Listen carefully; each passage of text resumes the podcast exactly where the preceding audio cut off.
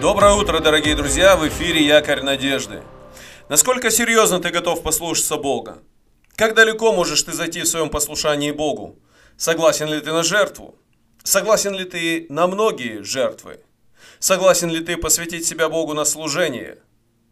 Согласишься ли ты сказать Богу «да», даже если Он призовет тебя на серьезное служение на всю жизнь?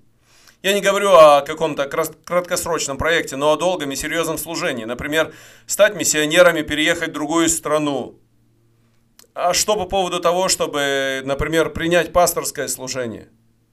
Сегодня мы продолжаем говорить о героях веры из 11 главы послания к евреям. Давайте прочитаем текст об одном из тяжелейших испытаний, которое перенес один великий муж веры. Послание евреям, 11 глава, 17 стиха. «Верою Авраам, будучи искушаем, принес жертву Исаака, имея обетование, принес единородного, о котором было сказано в Исааке, наречется тебе семя. Ибо он думал, что Бог силен и из мертвых воскресить, почему и получил его в предзнаменование». Читая этот текст, мы сразу обращаем внимание на то, что в одном стихе, в 17 стихе, дважды употребляется слово «принес в жертву». Автор хочет обратить наше внимание на это действие Авраама. Даже если бы мы смогли пройти мимо этой идеи в тексте, текст Писания призывает нас обратить внимание на принесение этой жертвы. На что же обращает внимание автор? Здесь говорится о парадоксе, с которым столкнулся Авраам. Он должен был принести в жертву сына, а с другой стороны, это был единственный сын, и это был сын обещания – от этого сына, именно от этого сына Бог обещал много потомков Аврааму. Скорее всего, слыша Божий призыв к жертве, Авраам, наверное, много раз перепроверял себя. А действительно ли Бог это говорит? Как может Бог дать сына, а затем потребовать его назад? Почему Богу нужна именно такая жертва? Каким образом исполнится Божье обещание о многих потомках, если Авраама принести в жертву? Наверное, Рой подобных вопросов наполнял мысли Авраама. Ты можешь прочитать Бытие 22 главу для того, чтобы еще раз прочувствовать всю эту драму. Еще одна трудность этой ситуации заключалась в том, что Авраам был сам в летах преклонных. Откуда бы у него взялся другой сын, если этого пожертвовать?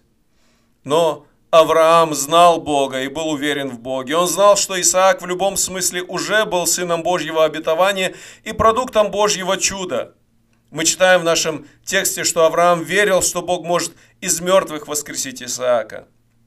Если Бог дал сына, когда не было для них никакой надежды иметь сына, то и в этот раз Бог силен дать жизнь тогда, когда по-человечески уже нет надежды. Через воскресение сына из мертвых Авраам мог получить его назад. Бог никогда не требовал принесения детей в жертву. Более того, это было запрещено в Израиле и считалось большим грехом. Авраам должен был отдать Богу сына своего и поручить сына Богу. Другими словами, он не мог сделать идола из сына своего, а понимать, что его сын с ним на время, что сын его дан ему для воспитания, а затем сын будет продолжать свою жизнь. Сын по праву должен принадлежать не Аврааму, а Богу. Мы можем очень много говорить на эту тему. Здесь поднята большая и глубокая тема, но я намеренно хочу остановиться здесь и побудить тебя к твоим личным рассуждениям. Подумай об этой истории. Порассуждай о том, что означает в данном случае готовность Авраама принести сына в жертву. Пример Авраама призывает нас, призывает тебя и меня к послушанию Богу, причем к радикальному послушанию. Пример Авраама также говорит о нерушимой вере в Бога и в Божье обещание. Сегодня хочу сказать тебе, верь в Бога, несмотря ни на что, и своим послушанием докажи свою веру. Благословений тебе в сегодняшнем дне.